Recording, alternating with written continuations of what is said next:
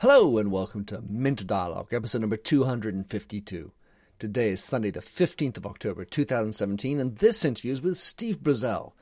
Steve is known as and running Your Hitman. He's also the founder of Limelight, the, fir- the world's first patent pending online brand builder, and Whetstone, the first online rebranding tool developed for the Department of Defense in the United States. Steve is the co author of Clear, the simple guide to keeping your business alive and kicking, which was published in 2011. And in this interview with Steve, we exchange on the differences between branding as a celebrity or politician versus branding as a company. We also look at crisis management in today's increasingly transparent world.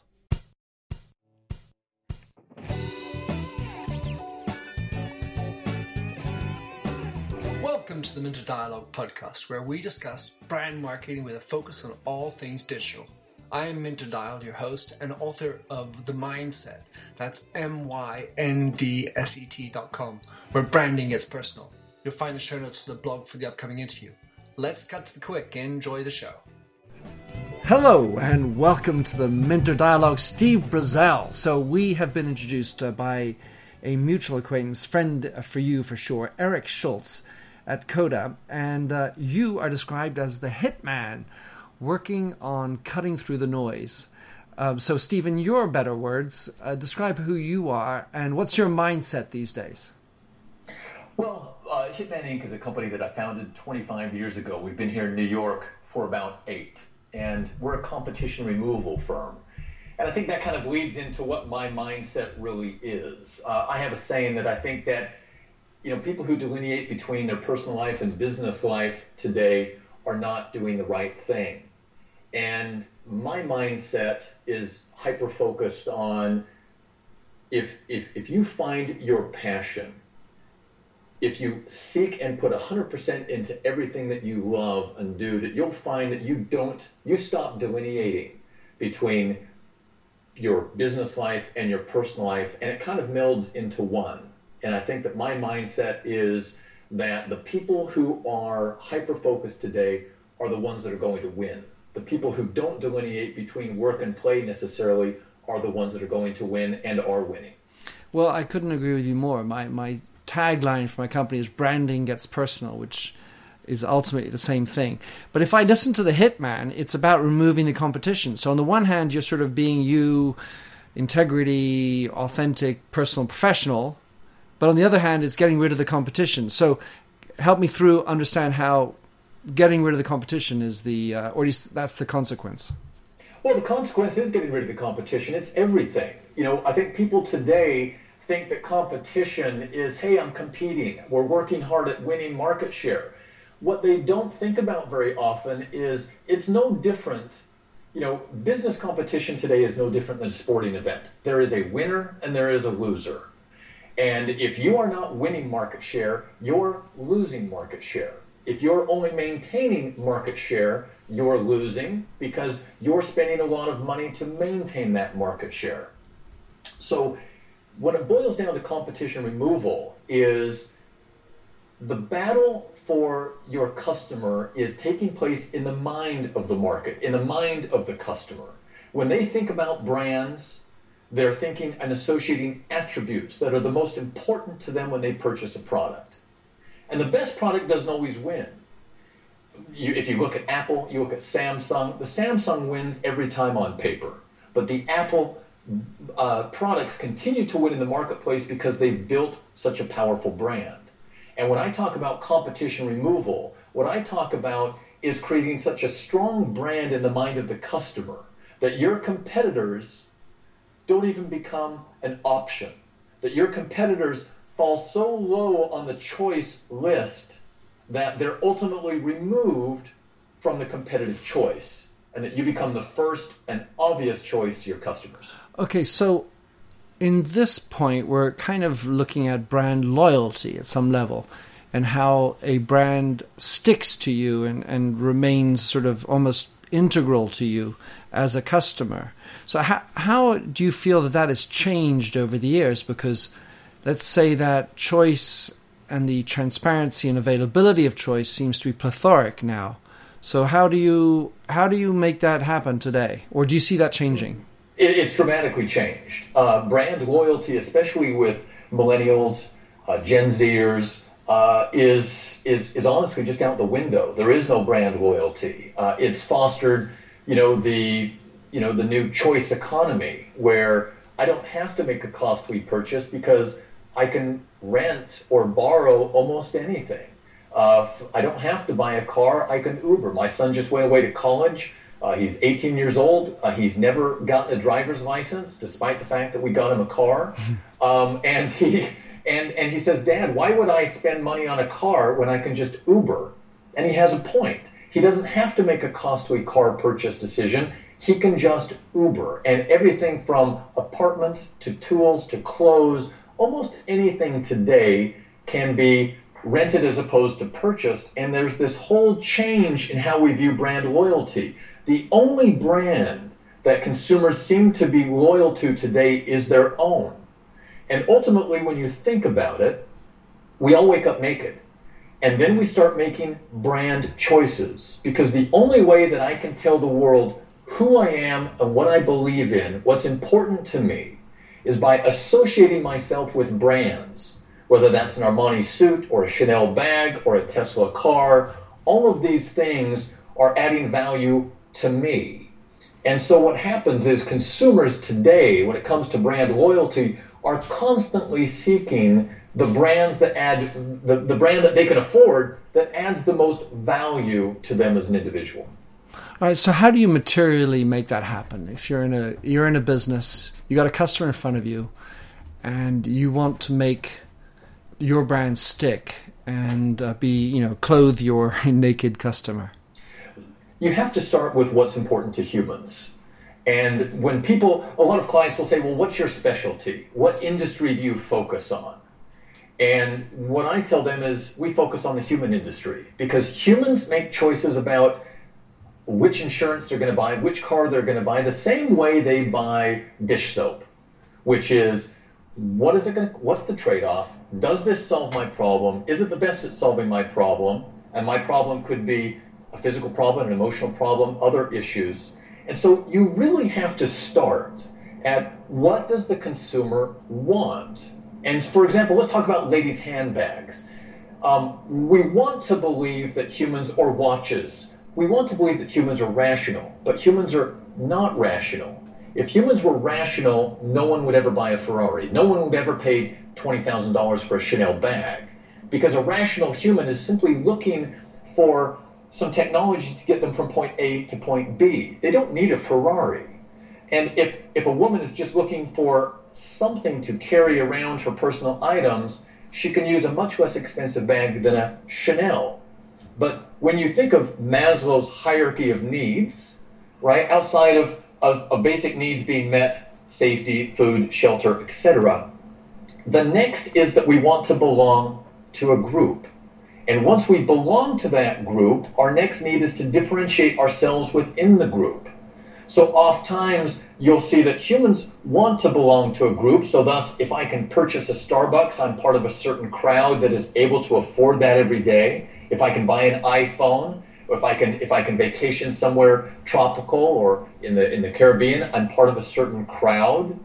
And then they want to move themselves up the food chain within that group. And so the key for brands to be successful today is the first and most important thing is to understand their market and understand the emotional mindset of their market of what is important to that consumer and how does my brand or product move them from being accepted to the group to being differentiated in the group.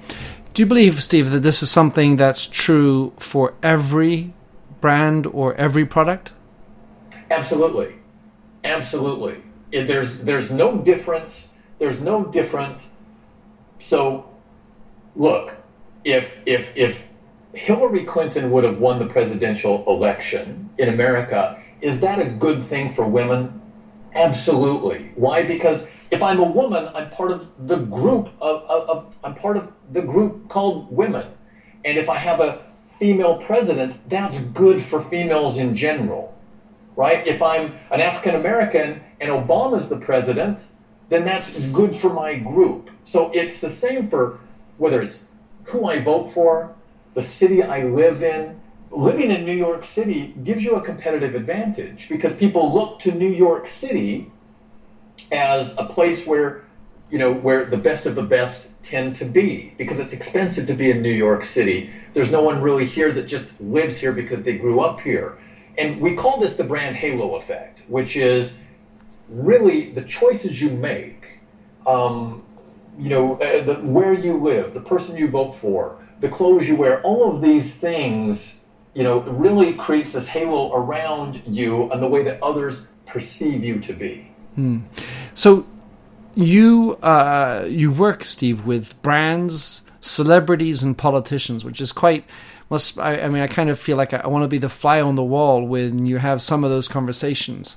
But uh, the first question I have for you, when you're dealing with individuals versus when you're dealing with brands, how do you describe the difference between the work that you need to do with both of those entities or people?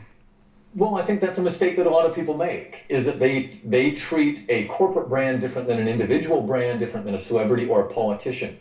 You know, Jay-Z said it great. I am a business, comma, man. Right? So he is he is a business. He is a brand. Beyonce's a brand. Um, a politician is a brand. And and people vote for brands, they don't vote for people. They vote because when you think about it, I go and I buy a Nike shoe because what it represents, right? Not only to me as an individual, but what it represents to the people around me. I vote for a Donald Trump or I vote for Hillary Clinton based on what I believe to be true about them, based on what the attributes I associate with them. The reason why Hillary Clinton lost the election is because the single most important attribute in politics is trust. And she just didn't have enough of it to get across the finish line. That was her biggest downfall, not who she is as a person or, or, or making it political or, or the Russians or anything else. At the end of the day, it was simply she failed to own the most important attribute, trust. And for Trump, at the end of the day, look, 70% of all Americans, over 70% of all Americans can recall his positioning statement, which is Make America Great Again, and over 73% of Americans uh, liked it. They may not like Trump, and again, there's a big difference between the individual and what I mean by this, the individual and the brand, because how an individual is or what he is, right? Your brand, your is is simply your reputation, and your reputation is what people believe to be true about you, not what's true. Okay, so that's as far as an individual is concerned. And I think, if I'm correct, you said the mistake is that brands don't think as individuals. Now, it's easy to select, well, if you're an individual. Or, or, or both. Right. right. But if you're an individual or you're a celebrity, you're, you're Beyonce, I get that. Now I'm thinking as a brand, the mistake is not to think as a person, but how does that happen? Well, for a company, yeah, you're saying exactly company. right. For a company, it's the same thing, right? If you think, let's take an example of of SeaWorld, right? SeaWorld is a big company. Um, after the movie Blackfish came out, their stock has plummeted by over 50%.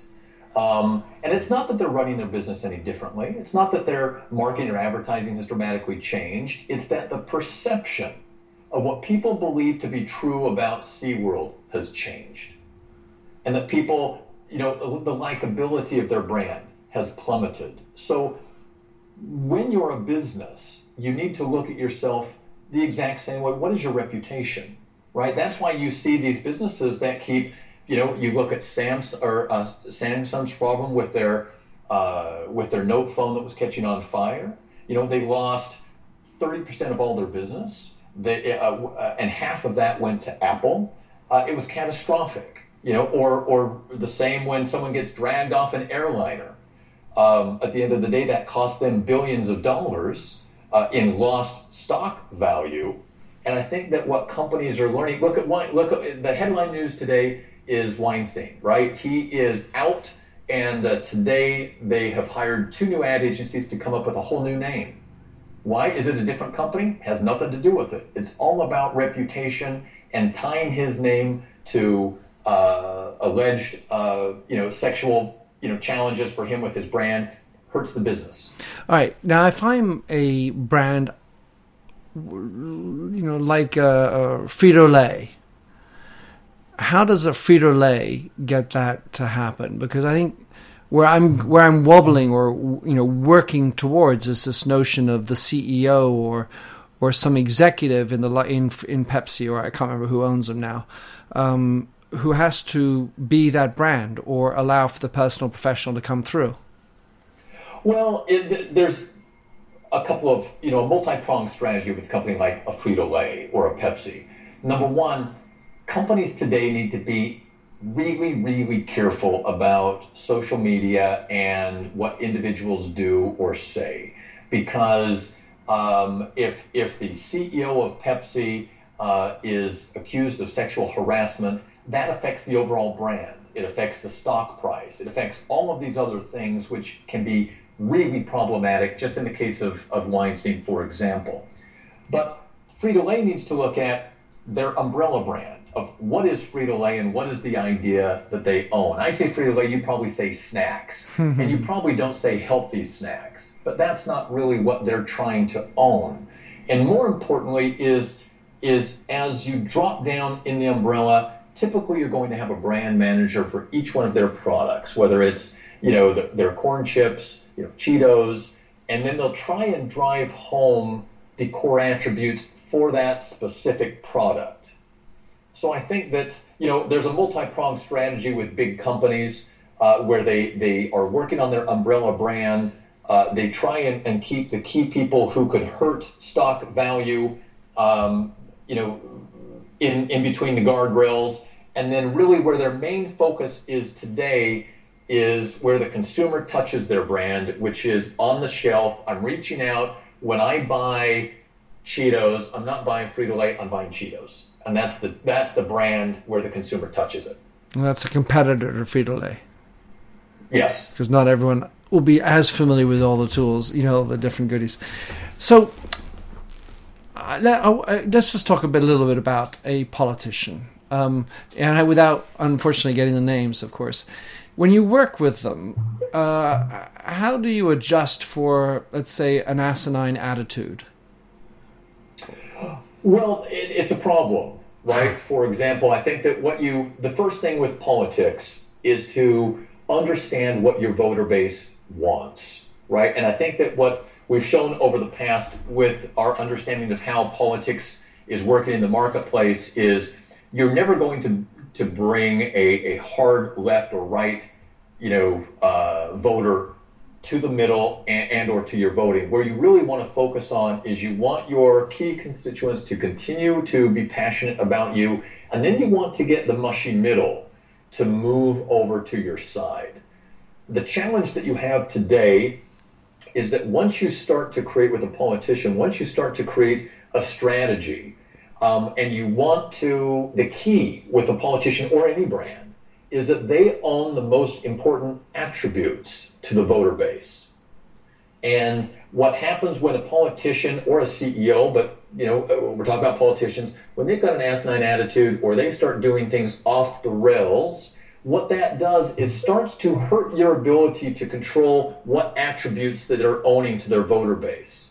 And that's really problematic. Um, I can't fathom you know, had Hillary Clinton not just completely destroyed her own campaign um, with with what happened, and and with very weak uh, brand positioning for her, but I can't imagine the challenges that Donald Trump's campaign has had and continues to have trying to rein him in. Um, because I think he'll, I think that when Trump comes out the other side of this presidency, he will have destroyed his brand. All right, all right, and I, I mean, I'm with you on the politics, but um, when when you when you do that as a politician, I I feel that there's a closer notion of arranging my attributes as opposed to presenting who I am. That's true, right? What we want to try and do, again, is however this is going to sound, this is the way we do it, which is we want to find, again, what are the most important attributes to the voting base. Now we want to try and bend, pound, push, pull, and otherwise distort that politician as much as we possibly can to fit those key attributes. Because that's what voters want. Sometimes it's possible, It's not always, but also if we know what key attributes are important to the voting base, you know, uh, and you know that trust is, hey, it's it was by design that um, you know the the Trump campaign worked very hard to try and push distrust with the voters in regards to Hillary because that really hurt her. Well, and just to push back a second, because I'm now thinking back to the comments you made about brands and moving up Maslow's pyramid. It seems that the voting and the attributes wished for were quite at the bottom end of sort of a primitive level of Maslow's pyramid when it came to voting for Trump. Well, at the end of the day, with Trump, I think the reason why the reason why Trump won is because Hillary lost. And what that simply means is Trump was the lesser of two evils. And had they not been so successful at exacerbating Hillary's distrust, right? A lot of people voted not because they were so passionate about Trump, but because they just simply didn't trust Hillary or didn't like Hillary. And I think that was really challenging for well, her. So I think that this was a unique a unique situation because it wasn't really it wasn't a, a, a really good two horse race. Right. right. Maybe had Mitt Romney been in it with Hillary, it would have been kind of a two horse race. But this ended up being who do you like? You know, uh, which one do you dislike least? Well, I, just to think, I mean, maybe that's why some people say Bernie against Donald would have been a more interesting one, because there you have two people pushing their own agenda, pushing their own attributes, if you will, to, to use your terminology, as opposed to reading the polls and giving them them what they want. And and to circle back to brands, this notion of giving them what they want, and then flipping it one step further back to be who you are as a person when you're running a company. Do you then want to have a CEO or and a founder who is modeling the attributes that he thinks his customers wants to have to get that trust or is just being his own self in a perfect world in a perfect world you want a steve jobs right who i think that steve what i mean by this is steve jobs was authentic uh, the attributes of his, his passion his drive for perfectionism his uh, a bit of a flippant attitude. All of these attributes were in line with Apple's attributes of, of, of trying. And again, this is through the hardcore growth years of Apple, where they had a real cult following, and and people were more, you know, following Steve Jobs and even the Apple brand. In a perfect world, what you want to do is you want to have um, as you want authenticity. You want to strive for authenticity. That hurt Hillary as well, right? Because I don't think, you know, she doesn't necessarily, when she would try and come across as warm and engaging, that's not really who she is. And so it came across as maybe um, less than authentic. And at least Trump, when he would come across, you know, as kind of a, a street smart scrapper, uh, at least it was authentic, right? Because Trump has no filter. So the trust went up because of authenticity. So the key is when you build a brand, you have authenticity and it's coming in from the left, you have the core attributes coming in from the right, and in a perfect world, your CEO and or the company uh, merges with authenticity and the core attributes. And that's where you're constantly pushing together because you want, you know you need to own these core attributes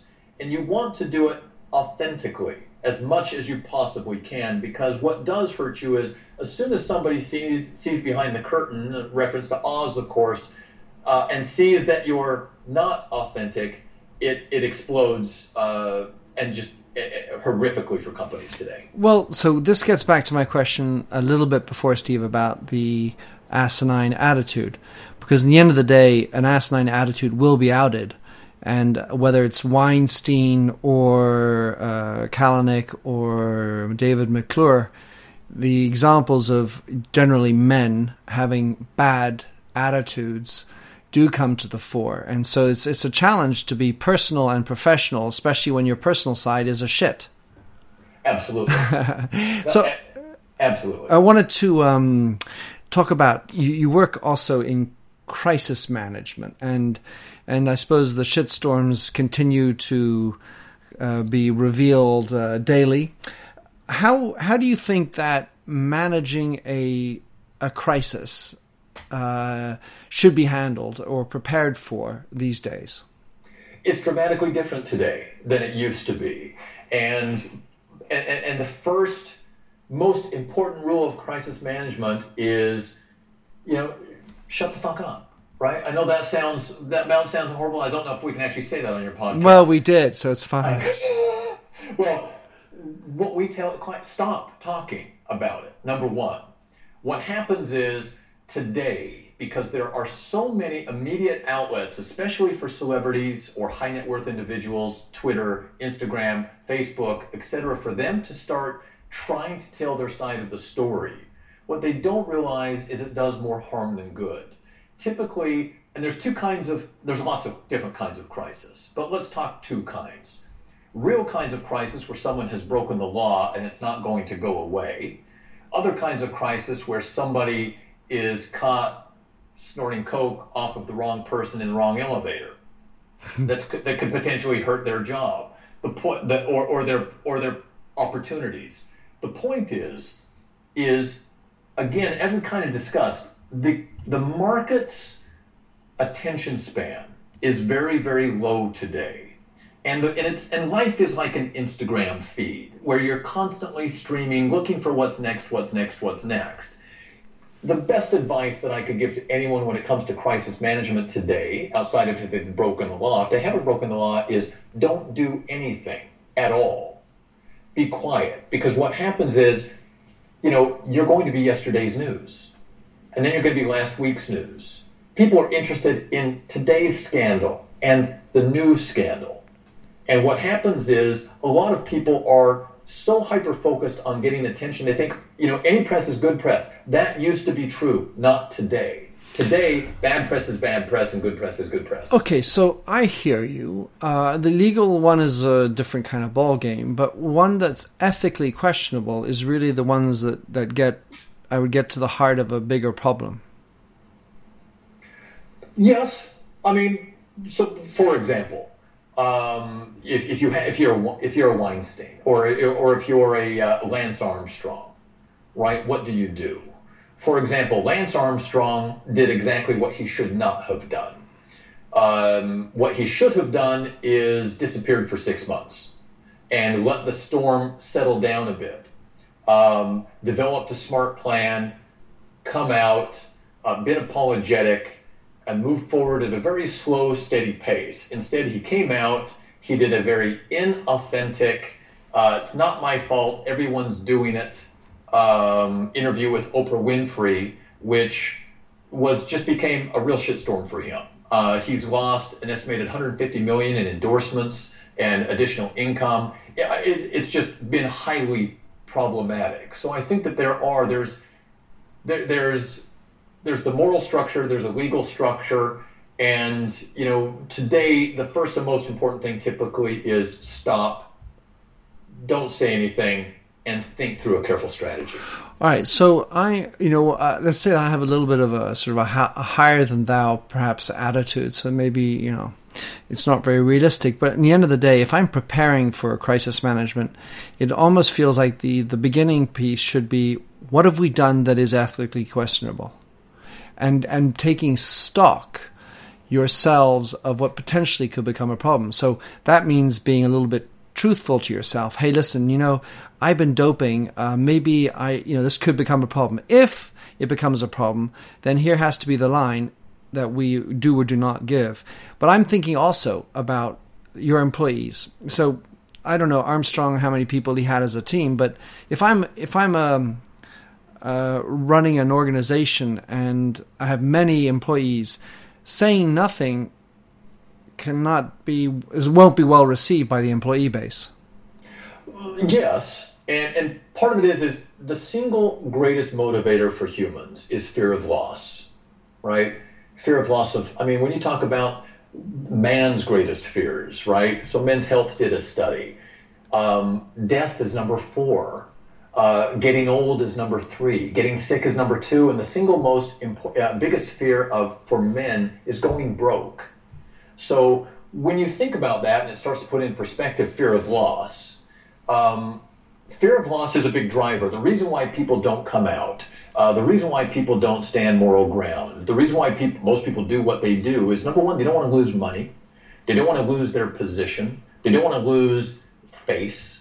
Um, and, and those are typically the key motivators. The biggest challenge you have with celebrities or high net worth individuals is they have a very, uh, as, as a lot of us do, maybe a distorted view of who we are and how we fit into the world and what we should be held accountable for. Because a lot of these people uh, have a very different view of, uh, like you said, a holier than thou attitude that maybe they don't you know, the, the, the, the other, but the rules that pertain to the rest of humanity may not pertain to them. I am wondering also how, you know, companies today are going to be able to get through. But if I had to resume uh, what I, what I've listened from you, Steve, the first is this notion of aligning your personal and professional, and and uh, following that purpose, and that allows you to uh, create content messaging that's going to cut through the noise. Would that be a fair resume? Yeah, I would say the first most important thing is, hey, why do I get out of bed in the morning? What am I passionate about? What am I? What right do I wrong? And that's what your core brand is, right? What right am I trying to wrong? How am I trying to affect the world, right? What problem do I solve? And are people willing to pay me for it? Right? if you're not a charity. Uh, so absolutely, that's where you start. And then everything, all of your core messaging, all your core drivers, when you understand your core brand of who you are and why you matter, why you exist, all your other decisions uh, across your brand, across your messaging, uh, how you govern your business become easy. Well, I it's it sounds easy, but of course, you know, the reality is finding out who you are is quite the journey, isn't it, Steve? Uh, it's, it's, it's, it's really hard. And the reason why people hire us to come in and do a brand strategy session is because, you know, studies continue to show that the companies that fail to innovate the most are the companies that don't bring in outsiders because the more we the more time we spend with people around us, the more we start to think like them. Mm. And we start to see the world the same way. So it's no wonders that these companies that uh, become closed off start losing their ability to innovate because they're not bringing in fresh ideas and fresh perspectives. And they see the world the way that they've always seen it. And so, one thing that is so critical for companies today to, to sharpen their brand message, to future proof their company, right? Like you're talking about, and create these new strategies is to get outside help to understand really their core value of what problems they're solving, how the world's perceiving their brand, how they want to be perceived so that they can better compete and win. Well, speaking of which, Steve, what better way to uh, turn terminate? Tell us uh, how people can um, get in touch with you and, and use Hitman to help them find their way. Well, the core difference at Hitman is we don't do marketing. We have our websites, but 100% of our business is referral based. And I have one thing that's critical for everyone to understand is look, you can't give people what they pay for today. You have to give them more than what they pay for if you want to create a brand fan because we will only create brand fans if we give more than what people expect. Um, we do it with our clients, and when we give more, um, our clients talk about us. So it becomes the same way that we met. I had a friend of mine, a client of mine that talked to you. Um, and, and that's the best way to win today is to exceed expectations every single time. Hmm. Uh, that's our mantra. That's what we do. You can find us at yourhitman.com. Uh, you can find us at, you can find more about me at Steve Brazell, B as in boy, R A Z E L L dot com. Uh, or just Google, you know, Hitman Inc. New York City, and you'll find us. Beautiful. Steve, thanks for coming online. Look forward to staying in touch. Thank you so much. Thanks for having listened to this recording of the Minter Dialogue Show. You'll find the show notes on themyndset.com. That's mindset with a Y, where you can also sign up for my weekly newsletter at forward slash subscribe. If you like the show, please do rate it in iTunes. That really makes my day. Happy trails and enjoy Josh Sachs's Painted Fingers. Oh, fill me with all your colors any different way to rid me of the gray and heal me with all your imperfections that you mention in your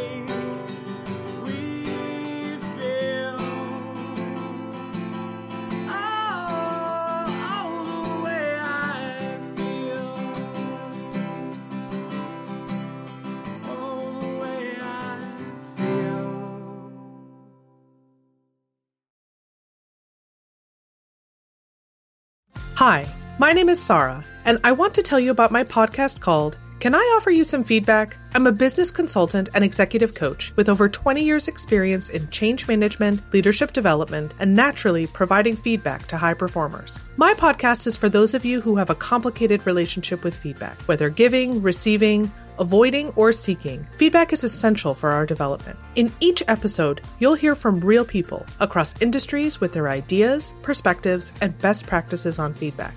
I'll also be sharing business bites with you, simple explanations of organizational tools, management techniques, and leadership philosophies that will help you and your businesses thrive. You can listen to Can I Offer You Some Feedback on your favorite podcast app or learn more at evergreenpodcasts.com.